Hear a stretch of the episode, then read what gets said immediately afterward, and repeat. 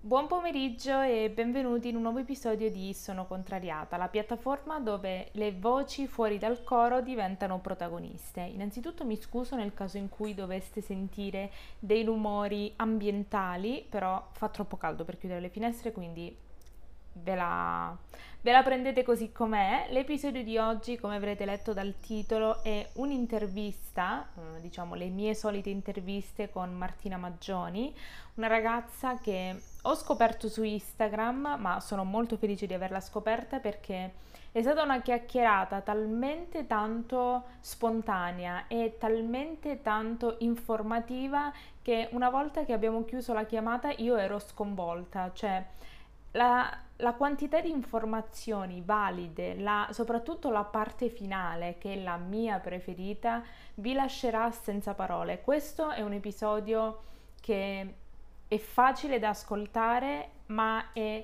semplice Uh, a tal punto da rimanervi in testa. Io mh, ne approfitto come sempre per ringraziare Martina innanzitutto per aver accettato di venire come ospite nel podcast e soprattutto per la pazienza, la gentilezza e la professionalità che in questo caso io non ho avuto, visti i problemi miei personali, però ci tenevo veramente tanto a far sì che questo episodio avesse lo stesso peso e venisse trattato allo stesso modo come tutti gli altri episodi.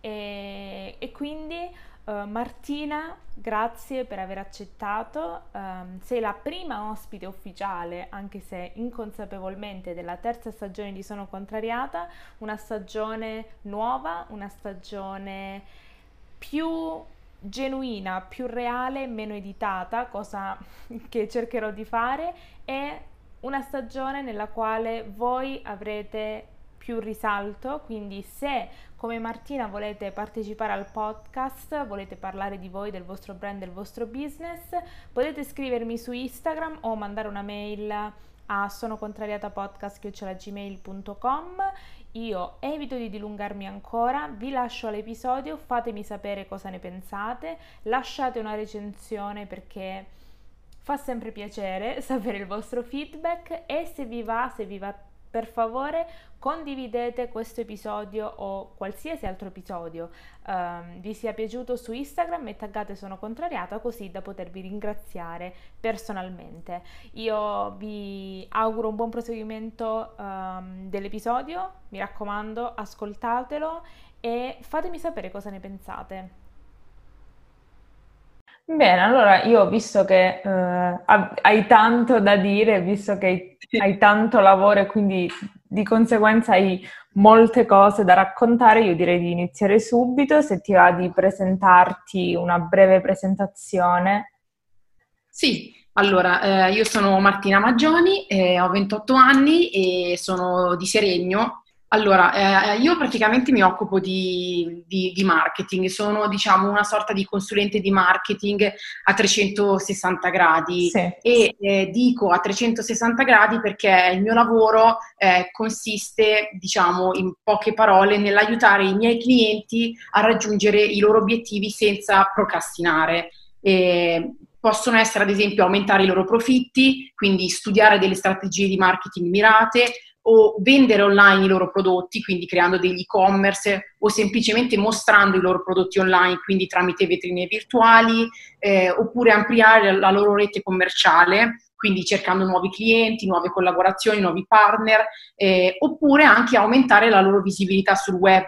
Quindi ad oggi sono molto in voga le sponsorizzazioni, le pubblicizzazioni tramite i social media, tramite i sistemi di Google, quindi Google Analytics, le keywords, tutte queste cose qua. Um, in realtà diciamo che mi piace definirmi, eh, passami il termine, come una sorta di braccio destro, nel mio caso sinistro perché sono mancina, di clienti eh, perché diciamo che li aiuto a concentrarsi sulla loro attività delegando tutta quella parte un pochino più eh, burocratica, cioè magari la contrattualistica piuttosto che la ricerca del cliente.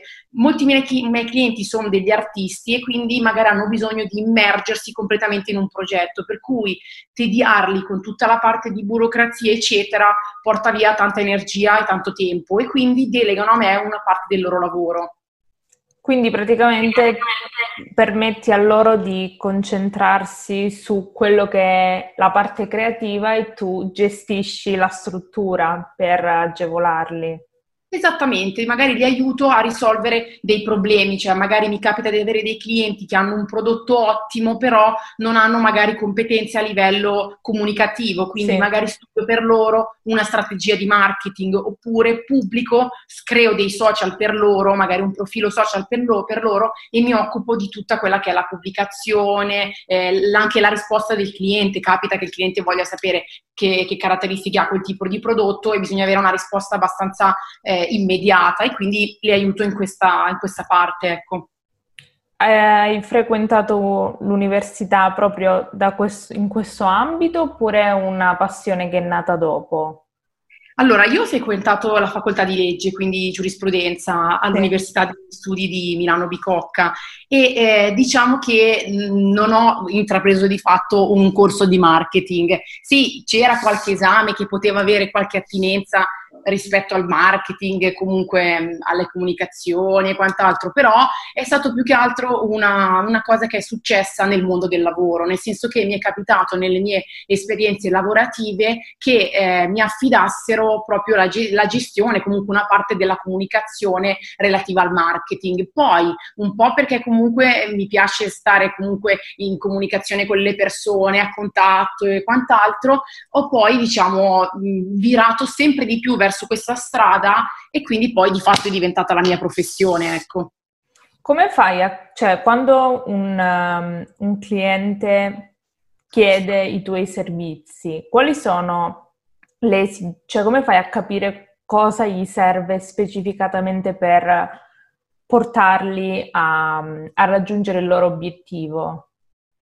E allora, per capire i miei clienti, diciamo che la chiave è ascoltarli in maniera abbastanza empatica, quindi cercando anche di andare un pochino oltre quello che ti dicono, ma cercando anche di interpretare un po' quelli che sono i loro desideri. E mi capita molto spesso di trovare clienti che hanno magari degli obiettivi che si prepongono di raggiungere da una vita, ma di fatto continuano a procrastinare, cioè continuano a rimandare. Sì. Quindi quello che cerco di fare è di rendere concreto quello che è il loro progetto, cercando anche proprio di studiare ehm, un qualcosa che faccia per loro e quello che eh, diciamo mi dà molta soddisfazione è che comunque ritrovo in loro la, mm, cioè il fatto di riconoscermi, di avere a cura il loro business almeno tanto quanto ce l'hanno loro. Quindi sì. diciamo di capire proprio le, esigenze del cliente parlandone anche molto spontaneamente. Tante volte mi dicono vorrei fare questo ma non ho tempo, non ho voglia e quindi cerco di aiutarli a, mm, a realizzare un loro obiettivo, comunque a raggiungere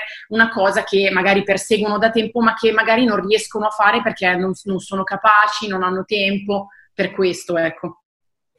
E quando appunto definite quali sono gli obiettivi, c'è magari un, è capitato che il cliente avesse un'idea basata su quello che vede in giro, ma che per il suo business non è proprio l'ideale. Come approcci le situazioni, cioè come gli fai capire che quello che loro pensano, pensano che gli serva in realtà non gli serve? Guarda, allora io cerco di non impormi mai con il cliente, nel senso che cerco piuttosto di spiegargli in maniera razionale eh, quale, quale, sarebbe la scelta migliore per il suo tipo di business e lo faccio cercando di spiegargli le mie ragioni basate però sui miei studi, sulle mie esperienze, sì. quindi cerco diciamo di eh, aiutarlo a capire la soluzione migliore.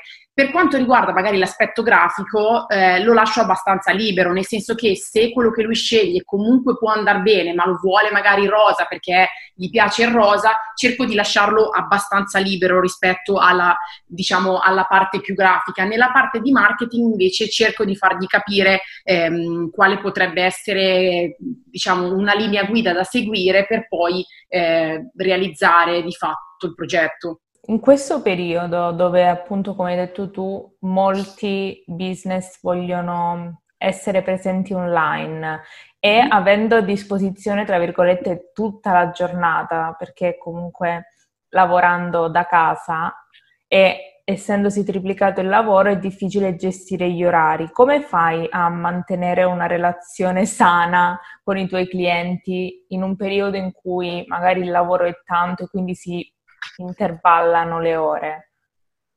E allora, non è sempre facile, nel senso che gestire tutto eh, certe volte è un po' difficile, però per me funziona molto l'organizzazione, quindi sì. ehm, diciamo organizzare il proprio tempo. Il tempo si dice che è denaro, per cui è necessario sfruttarlo al meglio, cercando ad esempio nel mio caso di creare una giornata tipo, quindi eh, pre, diciamo preordinando le mie priorità e cercando un po' di non lasciarsi distrarre da tutto il resto. Eh, molto spesso mi ripeto come mantra personale che non, non, è che abbiamo poco tempo, ma la verità è che ne sprechiamo tanto, quindi cerco di utilizzarlo nella maniera migliore e mm, quando mi capita di avere appunto eh, dei clienti che sono particolarmente magari pressanti, eh, cerco di gestirli in modo tale da fargli capire che eh, come io diciamo rispetto un attimino gli orari, cioè non chiamo magari alle 11 di sera, mi piacerebbe che questa cosa avvenisse. Ovviamente va da sé che io non sono un medico, quindi non salvo vite, per cui certe volte non c'è l'urgenza. Diciamo che i miei clienti sanno che sono una persona molto disponibile e che tendo sempre a rispondere subito. Quando non lo faccio è perché sono impossibilitata, però sì. appena vedo una chiamata, una mail, comunque appena mi è possibile rispondo subito. Per cui una volta diciamo chiarito questo, poi si procede in maniera abbastanza tranquilla, ecco. E con i clienti che hanno un fuso differente, come ti organizzi? Principalmente diciamo che comunichiamo tramite mail ah, okay. eh, e poi ho la, for- cioè, ho la, fortuna o la sfortuna, non so in che modo vederla, di avere un po' di problemi di insonnia. Quindi io vado a letto tardissimo la sera e mi sveglio tardi la mattina. Per cui diciamo che con i fusi orari che loro invece iniziano la mattina eh, ho meno problemi perché di fatto stando sveglia fino a tardi eh, non ho di queste, se no appunto troviamo comunque una quadra per poter collaborare insieme. Ecco. Ottimo.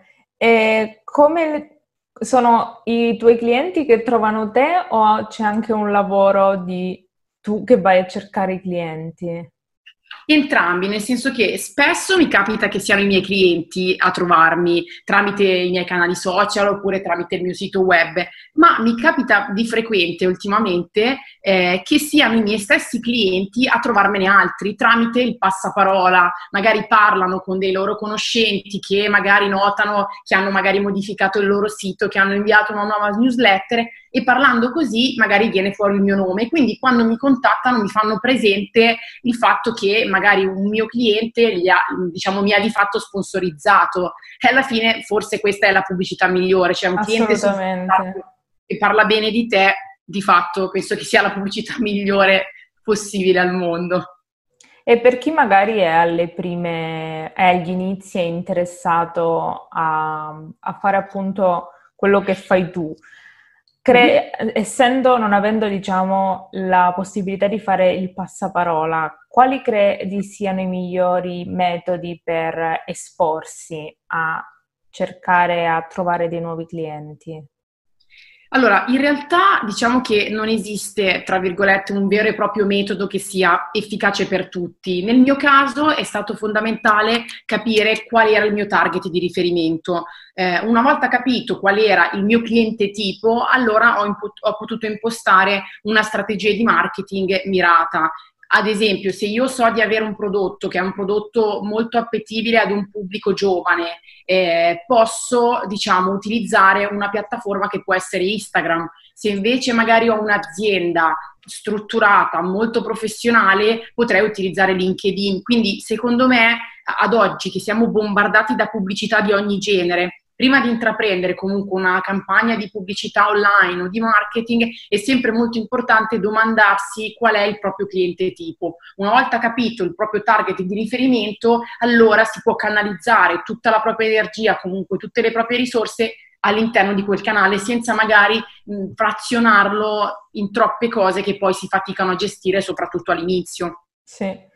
Hai parlato di LinkedIn, che è una piattaforma, tra virgolette, che viene un po' sottovalutata.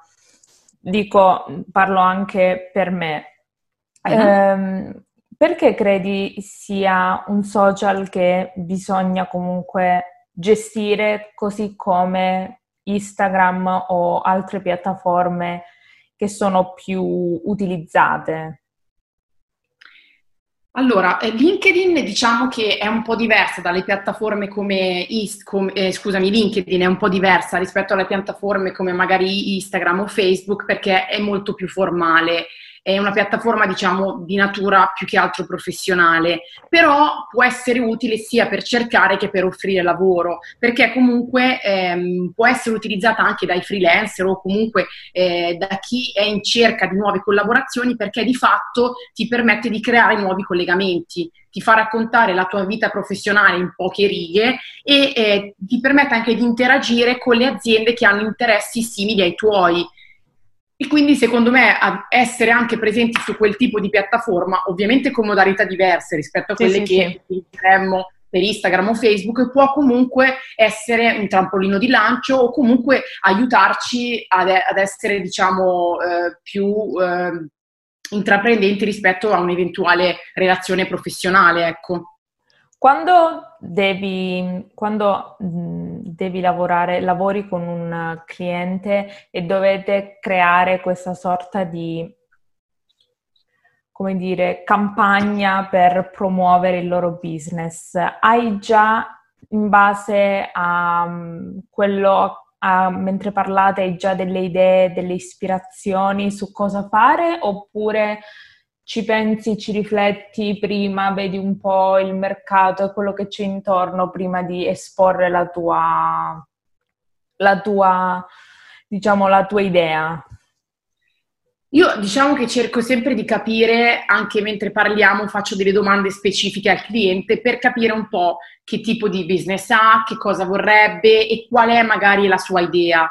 Poi utilizzo un po', diciamo, il mondo che mi circonda per avere delle idee, cioè mi vengono un po' da tutto, magari dai miei hobby, piuttosto che dai social, piuttosto che dalle serie tv che guardo, dai miei libri, un pochino, diciamo, eh, io se, essendo una persona molto curiosa, mi interesso un po' di tutto. E quindi magari mentre parlo con questa persona comincio già a viaggiare con la mente, cercando delle idee, comunque mentre parliamo magari faccio già delle ricerche. E poi diciamo che l'idea si sviluppa in corso d'opera, magari anche quando sto facendo tutt'altro mi viene in mente un'idea che potrebbe andare bene per il suo tipo di business e ovviamente poi gliela sottopongo eh, per poi capire se eh, può essere, può andare bene anche a lui. Ovviamente il cliente in molti casi si fida anche del mio gusto estetico piuttosto che della mia idea, però voglio sempre che sia anche condivisa da lui, non faccio mai cose che possano in qualche modo non essere da lui condivise, ecco. Sì, Tra, tu mh, offri eh, sul tuo sito, mh, hai una lista completa di tutti i tuoi servizi. I tuoi clienti usano solo un servizio oppure alcuni servizi specifici oppure ne utilizzano molti di quelli che tu offri in genere? Allora, dipende sempre un pochino dal cliente, da quella che è, diciamo, la sua esigenza. Eh, ci sono clienti che eh, man mano che appunto collaboriamo mi delegano altre parti del loro lavoro, per cui eh, dipende anche molto dal tipo di progetto che impostiamo. Magari se è un progetto a breve termine come la redazione di un contratto, piuttosto che un, una traduzione, piuttosto che magari la creazione di un sito, in alcuni casi si conclude con la realizzazione del progetto e finisce lì in altri casi invece in corso d'opera mi chiamano magari per chiedermi una mano eh, con qualche altra parte del loro lavoro, scoprendo che di fatto poi è un servizio che gestisco. Quindi diciamo che è sempre molto dipendente dalle richieste del cliente, comunque dalle sue esigenze, ecco. Come fai a capire, come fai a dare il giusto valore al tuo lavoro dal punto di vista economico per evitare di dare tanto ma ricevere poco? Allora, guarda, soprattutto questo lo dico anche per chi magari si, diciamo, si butta in questa nuova attività e magari non ha un'idea precisa di come di fatto prezzare il proprio lavoro. Sicuramente quello che consiglio è di non andare a casaccio, quindi nei prezzi folli troppo alti né prezzi troppo bassi, per cui diciamo che per capire quello che è il proprio prezzo è necessario comunque fare un po' di ricerche anche sul web per capire un pochino quelli che sono i prezzi dei nostri competitors, quindi studiare un attimino la propria fetta di mercato e magari confrontarsi anche con i propri colleghi per capire che cosa potrebbe funzionare Ovviamente non esiste un prezzo fisso per ogni professionista, perché questo dipende da una serie di fattori che possono essere, ad esempio, le competenze che il professionista ha, quindi quanto più un professionista ha competenze, ha delle skills particolari, può costare, più, eh, quante più ore dedica a quel determinato progetto, eh, con quante più persone collabora per realizzarlo, questo consente appunto al prezzo di incrementarsi.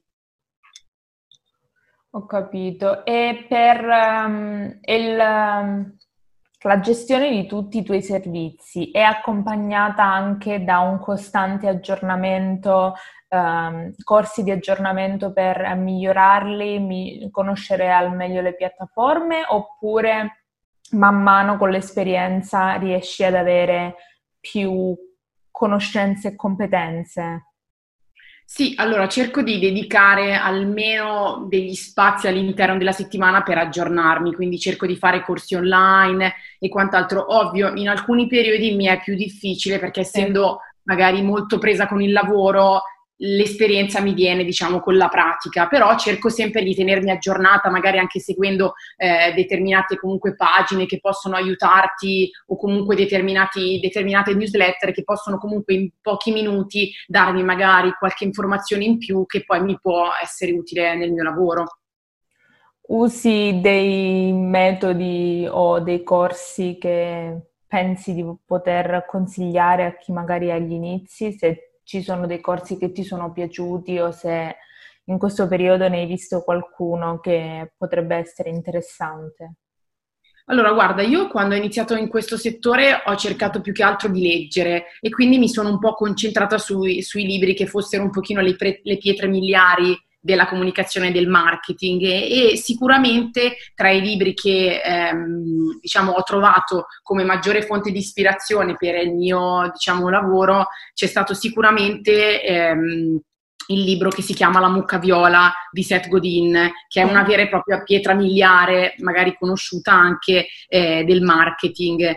Poi eh, mi sono un pochino, diciamo, documentata attraverso i profili social o comunque le esperienze di colossi del marketing, come ad esempio Neil Patel, che è il fondatore di QuickSprout e Crazy Egg, oppure eh, ad esempio tramite i profili, tramite ad esempio il blog di Veronica Gentile, che, di Gentili, scusami, che si occupa di web marketing. Eh, diciamo che ho cercato appunto di eh, studiare e comunque seguire eh, un pochino le loro orme, ecco. Hai pensato, uh, oppure pensi che le informazioni che si trovano sul web siano abbastanza oppure magari in futuro hai pensato di dare, di essere tu la fonte di tutte queste risorse messe insieme? Hai Guarda, pensato anche di aggiungere questo, questa cosa? Mi piacerebbe, eh, è una cosa che in effetti no, non ho mai pensato di, di, realizzarla in modo concreto, era come diciamo un'idea che vedevo fluttuare senza poi di fatto renderla concreta. Mi piacerebbe, vediamo un attimino un po' come va tutto quanto, ecco, magari in futuro, quando magari riuscirò ad avere un pochino anche più di tempo per... Eh, per sì. magari renderla concreta, non sarebbe male, cioè mi piacerebbe più che altro essere d'aiuto, perché comunque mi rendo conto che tante persone giustamente hanno paura a fare questo salto nel vuoto perché di fatto è un salto nel vuoto. Per cui magari avere qualcuno che eh, magari può, può, dirti guarda che ci sono passato prima io, guarda che capisco come ti senti, può essere effettivamente di aiuto, ecco, credo quello. Qual è il, uh, il, futuro che vedi per la tua attività? Qual è quello che vorresti ottenere? Cioè magari uno studio tuo oppure... Guarda, sicuramente continuare con la strada che ho intrapreso perché comunque è una strada che mi, dà, mi sta dando soddisfazioni a livello personale e professionale. Ho tanti progetti in testa, eh, mi manca certe volte il tempo e le risorse magari proprio energetiche per poterli realizzare. E mi piacerebbe magari in futuro cercare di intrecciare un pochino le mie passioni, i miei hobby, che sono veramente tantissimi, con il mio lavoro, ecco, eh, questo. E mh, una cosa importante soprattutto sì. per uh, il per te, come, ma anche per gli altri freelancer, è quello di contrattare, soprattutto essendo italiani. Diciamo sì. che cerchiamo sempre dei, dei modi per uh, contrattare il prezzo sempre più basso. Sì, sì, sì, sì. Hai delle esperienze oppure dei consigli per non... oppure anche dei modi in cui approcci questo tipo di conversazione? Allora, io credo che mh, devalorizzare il prezzo solo per accaparrarsi il cliente o comunque per accontentarlo sia un pochino come mortificare se stessi.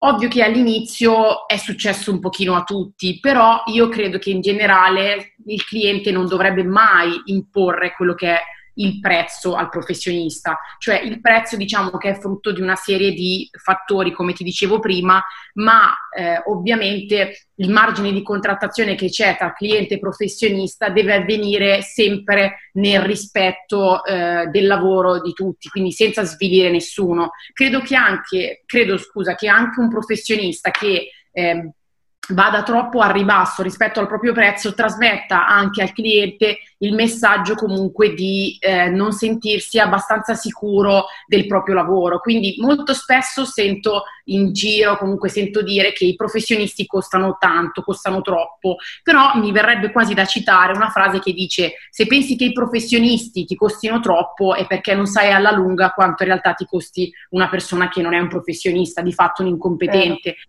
quindi credo che sicuramente eh, c'è un margine di contrattazione, soprattutto in periodi storici come questo, però io credo che una volta che chiedi al cliente una, una, sottospecie di budget, comunque un range entro il quale lui può investire. Io cerco sempre appunto di, di, fare questa domanda al cliente, qual è il budget che tu hai a disposizione o che vorresti investire per raggiungere il tuo obiettivo?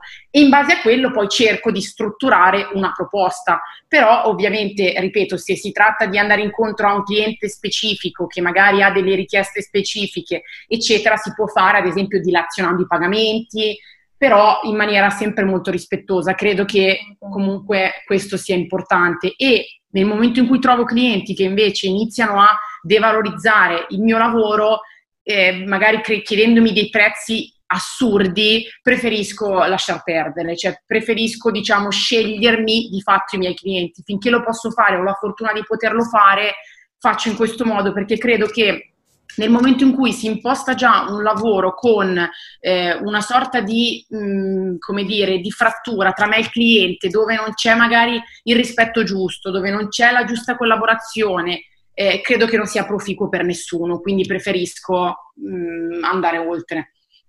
In questo periodo, mh, mm, tra virgolette, un po' strano, hai avuto un incremento di lavoro oppure hai, hai continuato a lavorare con le persone con le quali lavoravi già prima? Allora, ti dirò, nel mese di marzo c'è stata una contrazione del lavoro, ma dovuta credo anche alla preoccupazione crescente per la salute, che personalmente ho condiviso anche io. Quindi ho cercato anche io di, di capire un pochino com'era questo virus, com'era diciamo un po' come stava cambiando il nostro mondo. E quindi marzo è stato un po' un mese di incertezze, di confusione. In aprile invece ho riscontrato una grande voglia di ripartire e questo si è tradotto per me in un aumento del lavoro.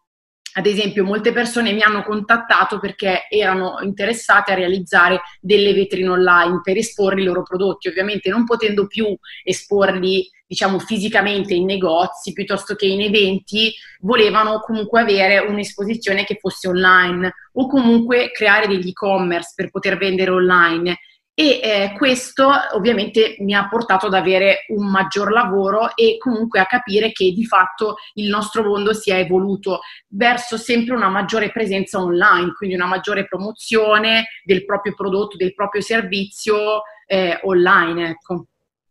Pensi che mh, come una specie di lezione per tutti, adesso molti uh, proseguiranno quando pian piano torniamo alla normalità, proseguiranno questa, questa sorta di passaggio all'e-commerce o a, all'online oppure credi che torneranno un po' a fare quello che facevano prima, quindi pensare solo al negozio fisico e lasciar perdere i social?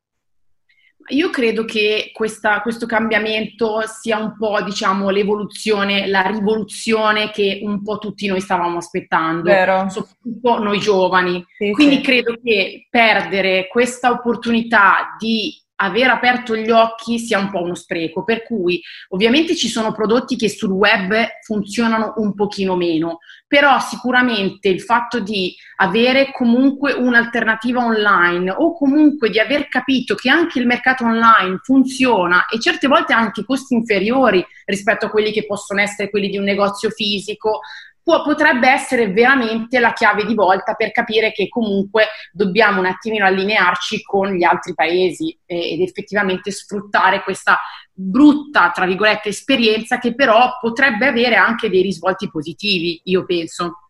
Anch'io sono d'accordissimo e anzi il fatto di vedere che molte, molte attività si stanno tramutando o si sono tramutate mh, in e-commerce, dal mio punto di vista è stato, io parlo da consumatrice, è stato okay. anche positivo perché potevo avere i prodotti che sono di, buon, di ottima qualità e potevo averceli nonostante questo impedimento non potendo uscire, non potendo praticamente fare niente e mh, dare comunque un aiuto a mh, piccole realtà locali che comunque hanno capito che è il momento di andare avanti, cioè non è solo questione di negozio fisico, ma c'è anche di più. Sì, infatti anch'io credo che sia stata un po' una sorta di mh, risveglio di coscienza generale, ecco, passami il termine, sì. per cui la gente si è veramente resa conto che, diciamo, dobbiamo cambiare, perché le esigenze di mercato, perché il mondo lo richiede e quindi e ovviamente adesso si corre ai ripari, nel senso che tutti vogliono gli e-commerce, tutti vogliono le vetrine online, però in realtà questa cosa avrebbe dovuto essere fatta prima, però ovviamente io penso che siamo sempre in tempo. Ecco. L'importante è, come ti dicevo prima, riuscire a ehm, capire e a trarre un insegnamento da questo. Come, come può un, un brand un business piccolo o grande che sia scegliere la piattaforma migliore? Perché io penso che mh, solo Instagram sia il, uh, il, la piattaforma per pubblic- pubblicizzare un brand perché probabilmente è quella che uso di più. Però so che uh, per esempio Facebook non è una piattaforma morta solo perché io non la utilizzo, ma come è possibile scegliere la piattaforma migliore? È questione di target oppure c'è magari del, dei dati che, alla mano che ci aiutano a capire meglio?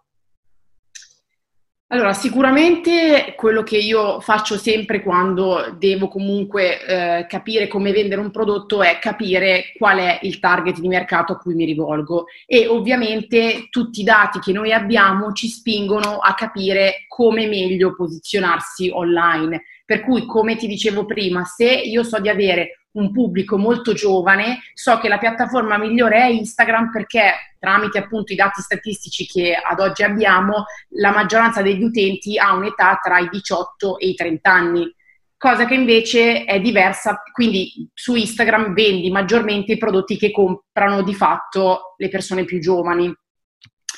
E invece su Facebook eh, la, eh, diciamo, l'età media è un po' più alta, quindi andiamo dai 45 più o meno ai 60. Si è assistito di fatto ad un processo in cui i giovani hanno di fatto abbandonato un po' Facebook per concentrarsi su altre piattaforme. Per cui è necessario sempre capire chi è il tuo cliente tipo. Una volta che tu hai capito chi è il tuo cliente tipo e dove di fatto ha le potenzialità piuttosto che la comodità di acquistare, allora ha senso sviluppare quella piattaforma perché mi capita spesso di, eh, di, di avere delle richieste dei clienti che vorrebbero essere su 10 piattaforme contemporaneamente e mm. quello se non hai una struttura abbastanza grande che può gestirtela diventa veramente difficile. Quindi secondo me è sempre meglio concentrarsi su quella che è la propria, il proprio canale migliore, cioè quello che funziona di più e investire dentro lì, senza frazionare troppo, diciamo, quello che è il proprio, il proprio diciamo, business anche a livello finanziario e economico, ecco. E invece mh, tu, abbiamo parlato dei tuoi clienti, ma alla fine sì. tu sei la cliente di te stessa. Come fai a gestire, come fai a gestire il tuo tempo in funzione del tuo lavoro in generale, sia quello tempo libero che il tempo che passi uh, a lavorare? Sì, allora, di fatto io in effetti sono un po' il capo di me stesso, quindi questo non è, eh, diciamo, eh, sempre semplice, perché ovviamente porre dei limiti eh, non, è, eh, non, è, facile per i lavori come i miei. Anche parlare, ad esempio, di, eh, di, orari, di orari, d'ufficio eh, non è, non è un eufemismo, diciamo, per il mio tipo di lavoro. E, diciamo, riesco a trovare un equilibrio cercando appunto di come posso dirti, di gestire le, il mio lavoro anche nel rispetto eh, della mia persona, quindi dei miei hobby e delle mie esigenze, ecco. Quindi ovviamente magari dedicando anche una parte del mio, tempo, del mio tempo anche a fare qualcosa che mi fa star bene o comunque mi fa staccare dalla routine, perché per me è un vero e proprio toccasana, cioè il fatto di arrivare magari ad un punto della giornata in cui sono veramente satura e lo capisco perché mi vado a, ad incagliare magari in un problema stupidissimo che, che risolverei magari in 5 minuti. Quindi capisco che per me quello è il campanello di allarme, devo staccare e fare altro, che sia magari cucinare, che sia magari fare un po' di sport, che sia magari guardare un film, perché in quel modo è proprio come se io ricaricassi di fatto le batterie e poi riprendo con uno spirito nuovo, cioè torno ad essere diciamo più produttiva. Sì. E ehm, hai dei consigli su, per chi lavora da casa o per chi si sta adattando a lavorare da casa? Allora, lavorare da casa ovviamente ha i suoi vantaggi, cioè come quello di poter lavorare comodamente sul proprio divano, come di lavorare in giardino su un'amaca, oppure stare tutto il giorno in tuta. Però eh, lavorare da casa ha anche alcuni svantaggi ovviamente, ad esempio il fatto di non avere orari, nel senso che spesso le mie giornate durano 10-12 ore, quindi questo fai un po' fatica perché avendo davanti il computer 24 ore al giorno e avendo tutti gli strumenti di connessione possibili e immaginabili, molto spesso eh, fai fatica a staccare e poi fai fatica anche a non distrarti, perché la parola chiave per lavorare a casa secondo me è concentrazione, nel senso che fai fatica certe volte a lavorare quando cerchi anche di fare le faccende domestiche, banalmente fare la lavatrice, cucinare, piuttosto che tutte quelle che sono le faccende che, eh, di cui ci occupiamo come donne anche di casa. Quindi nel mio caso è stato fondamentale crearmi uno spazio tutto mio, una sorta di piccolo ufficio in casa mia che fosse dedicato esclusivamente al mio lavoro e che fosse strutturato esattamente come lo avevo in mente, quindi una scrivania total white, pulita, ordinata, perché per me è fondamentale avere tutte diciamo, le mie cose in ordine, perché altrimenti non riesco a lavorare. Se per caso qualcuno me la tocca, vado subito maniacalmente a rimettermela in ordine perché poi mi perdo. Quindi appunto di, di, fatto predisporre questo angolo dove poi vabbè metto sempre dei fiori freschi perché mi aiutano a eh, comunque a lavorare meglio, una candela accesa e poi ovviamente un ambiente dove ci fosse molta luce naturale e dove comunque potessi vedere il mondo esterno. Per me era importante quello, con magari un po' di buona musica di sottofondo e una delle cose che vorrei fare è mettermi una macchina del caffè direttamente sulla scrivania, così non mi devo neanche alzare per andare a farmi il caffè. Ecco. Giusto. Ecco. Sì, questo per me funziona, funziona questo, sì. Ottimo. E ehm, per staccarti dalla routine hai detto che hai tanti hobby, tipo? Allora, ne ho tantissimi, difatti dico sempre avrei bisogno di 48 ore per fare tutto, non 24, 24 sono un po' poche per quello che vorrei fare. Allora, i miei hobby preferiti sono lo sport, io cerco di praticarne tantissimo, anche se vorrei praticarne molto di più. Cerco, e lo faccio quasi sempre, di dedicarci almeno due orette al giorno e eh, quello che faccio è fare degli esercizi diciamo, eh, del circuito gambe, addominali, glutei, quindi ad esempio addom- addominali, glutei, piuttosto che eh, affondi, plank, eh, addominali e quant'altro. E poi eh, ho acquistato il tapirulan perché d'inverno uscire al freddo no, non, non, è tra le mie cose preferite, per cui cerco di fare almeno mezz'oretta di corsa eh, al giorno, giusto per eh, appunto staccare, ma anche perché mi dà tantissima energia, cosa che può sembrare strana perché invece a me dà tantissima energia e mi libera completamente la mente. Magari appunto ascolto della buona musica, ascolto un podcast piuttosto che guardo una serie tv mentre corro e il tempo vola, non me ne accorgo neanche ed è una cosa proprio piacevole per me. Guarda, io prima quando sentivo le persone che dicevano che fare sport ti ricarica, non capivo perché avevo sbagliato la, il collocamento del tempo in cui facevo sport. Adesso che causa quarantena e tante cose da fare, lo faccio verso le 6-7 di sera, posso effettivamente dire che è vero, perché io dopo che ho finito non, di solito sono morta che non voglio fare niente, invece è come se ricaricassi di nuovo e sono pronta magari a concludere uh, le ultime cose che mi erano rimaste da fare con un'energia diversa, nonostante siano anche dopo cena, mentre di solito non volevo fare niente, non so come sia possibile, ma è come se fosse un altro pomeriggio. Sì, è stato come, cioè io quando ho iniziato a fare sport sentivo tantissime persone dire che il momento migliore per fare, per fare, sport è la mattina. Io, essendo una persona, diciamo, nottambula che vive di notte, la mattina presto non esisto, quindi mm. non avrei mai le energie per poterlo fare la mattina. Per cui alla fine ho detto, io faccio comunque di testa mia e provo a farlo nel pomeriggio. Ed in effetti è proprio quel momento in cui stacchi la spina, cioè dopo tutta la giornata che comunque sei seduto, rispondi a mail, scrivi questo, scrivi... per me è proprio quel momento, poi non lo vedo come una sorta di mi devo allenare, eh, lo, lo, vedo come mi dedico alla cura di me stessa e non solo di fatto alla cura del corpo, ma anche proprio alla cura, diciamo, proprio della, de, della, tua spiritualità, comunque della tua, tra virgolette, anima, perché di fatto è un momento in cui ti dedichi a te stessa ed è, secondo me, importante, se no ti, ti perdi. Assolutamente, sono totalmente d'accordo. Per organizzarti, siccome sì. è una domanda che soprattutto io voglio sapere, una risposta sì. a cui ci tengo, sei sì. più tipo da calendario online oppure agenda fisica, cartacea? Allora, in realtà Mm, io sono una persona che preferisce sempre eh, scrivere perché mh, mm, questa cosa la faccio da, sia da quando diciamo studiavo all'università. Per me quello che scrivo manualmente mi resta più impresso. Quindi diciamo che ovviamente mi sono un po' modernizzata perché avere solo un'agendina eh, senza avere anche un calendario online mi sembrava di essere un po' rimasta indietro. Quindi ho dei calendari online, però di fatto ho la mia agenda che se dovessi perderla eh, sarei veramente disperata, dove annoto di tutto, non solo di impegni di lavoro, ma anche il resto, gli incontri, piuttosto che perché comunque mi aiuta a gestire tutto. Ovviamente poi le tengo sempre sincronizzate, quindi io la sera, che sia prima di andare a letto o che sia prima di cenare, mi metto in pari, quindi cerco di, di, spuntare tutte le cose che ho già fatto e di mettere appunto, evidenziare piuttosto che cerchiare tutte le cose che devo fare per poter comunque stare dietro quasi a tutto, ecco. Mm, sì, mm.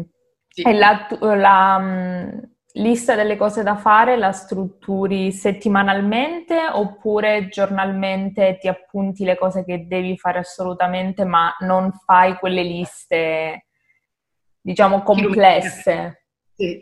Allora, guarda, ti dico, in generale io il venerdì cerco sempre di diciamo, di programmare la settimana mm. avventura in base a quelli che sono gli impegni e a quelli che sono anche gli impegni fissi che ho.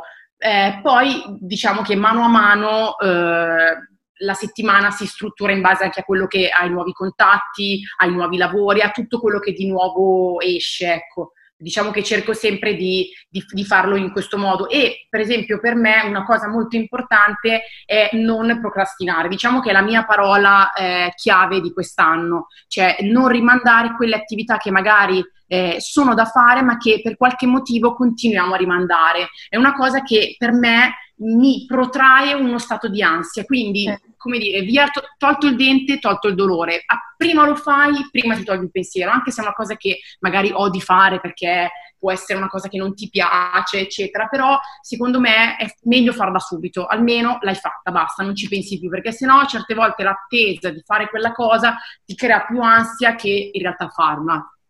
E nonostante possa sembrare, eh, possano sembrare due mondi separati, quello che hai studiato e quello che stai facendo, cosa sì. ti ha dato il tuo percorso universitario che stai implementando ancora oggi?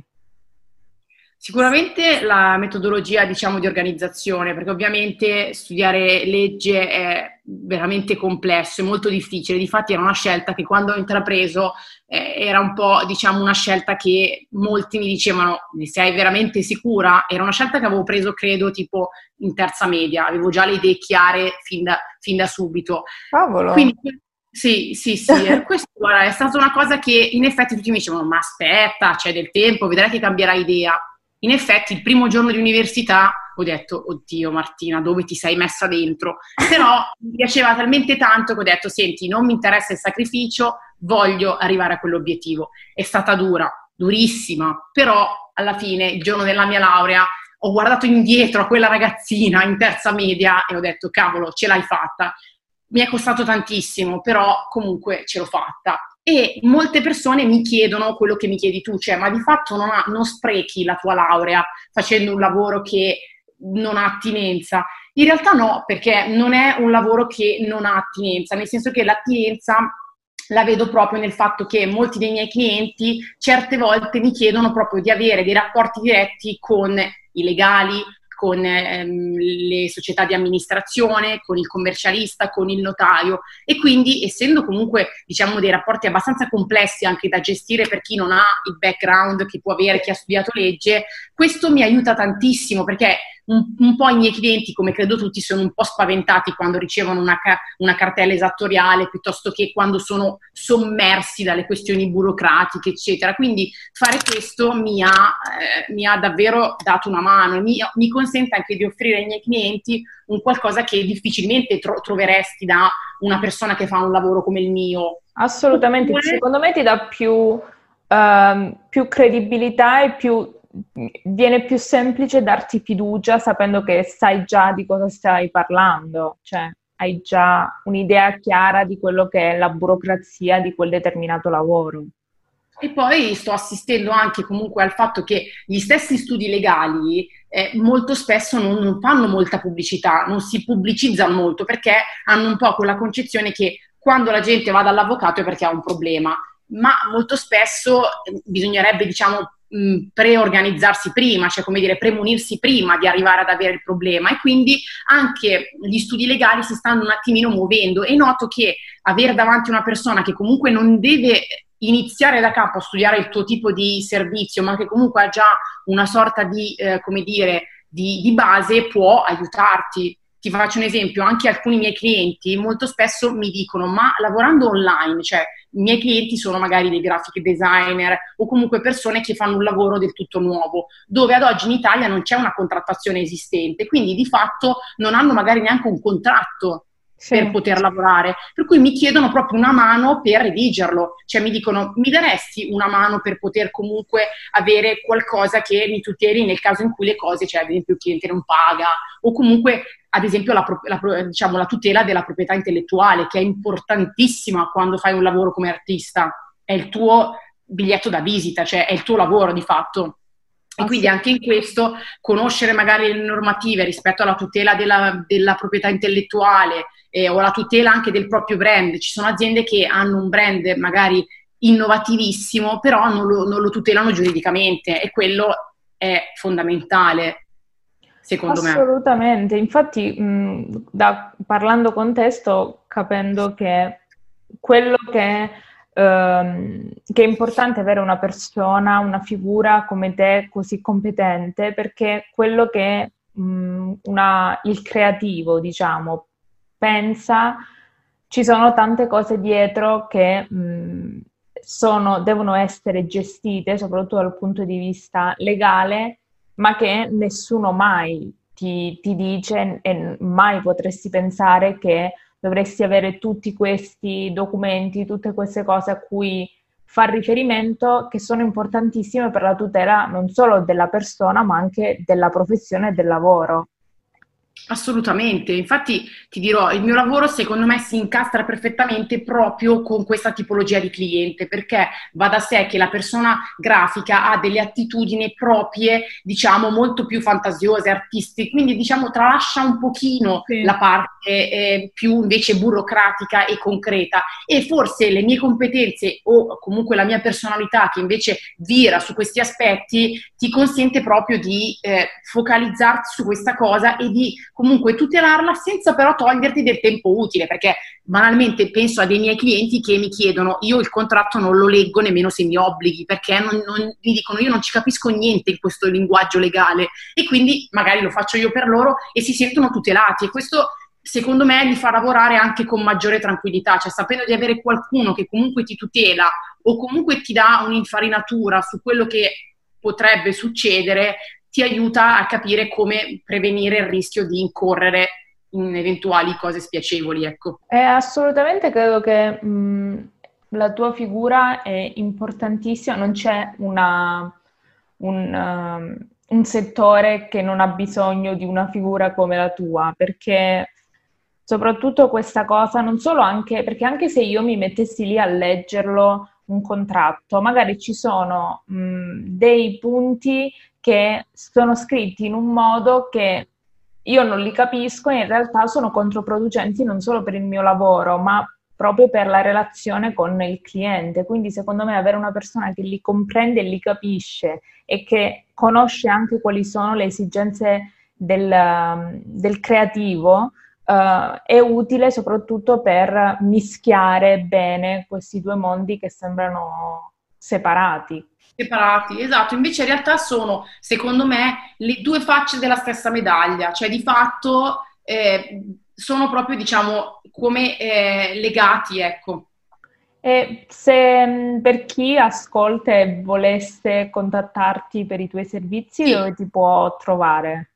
Allora, sono su Facebook, su Instagram, ho il mio sito web, su Instagram mi trovate come Maggiori Martina 3, 3 scritto in cifra, eh, su Facebook sono invece come Martina Maggioni e, e, poi appunto c'è il mio sito web che è ovviamente ad oggi ospitato su Wix eh, e quindi appunto è Martina Maggioni su Wix eh, e lì potete comunque trovarmi eh, per chiedermi appunto ovviamente una consulenza è sempre eh, diciamo una sorta di preventivazione di una consulenza ovviamente sempre gratuita per capire anche eh, tutto quello che può, può, può poi servire al cliente, ecco.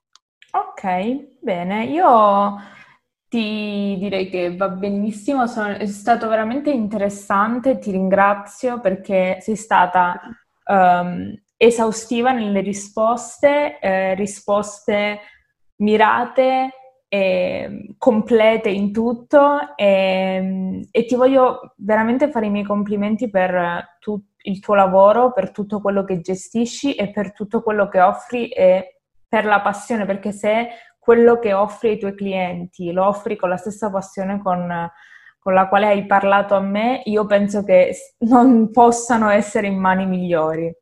Ti ringrazio, ti ringrazio Grazie. moltissimo.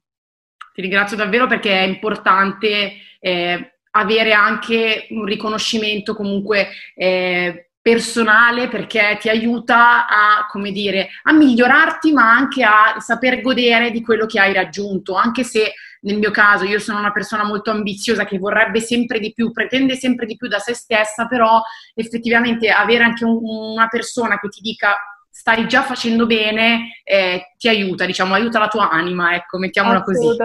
Però penso che quando hai la passione quando senti che è la strada giusta e non devi farti spaventare dalla fatica, perché la fatica c'è comunque, il tempo che ci impieghi passerà lo stesso. Se veramente, io credo che se veramente vuoi qualcosa, mh, devi veramente lottare e penso che anche il fatto di eh, rimanere in Italia o comunque di eh, decidere di non andare all'estero, tante persone me lo chiedono, ma perché non vai all'estero dove il tuo lavoro sarebbe pagato il triplo? Perché penso che sia una responsabilità un dovere morale per tutti noi, per i giovani del futuro, rimanere in uno dei paesi più belli del mondo, dove tutti i giorni ricevo comunque feedback di voglia di cambiare le cose e penso che sia un po' questa la vera sfida, cioè secondo me prendere e andarsene per me sarebbe stata la cosa più semplice, invece rimanere e lottare per cambiare le cose è secondo me la chiave di volta. L'Italia secondo me può far bene e può cambiare, però dobbiamo tutti noi fare la propria parte, ecco io penso questo. Con le nostre piccole cose ovviamente,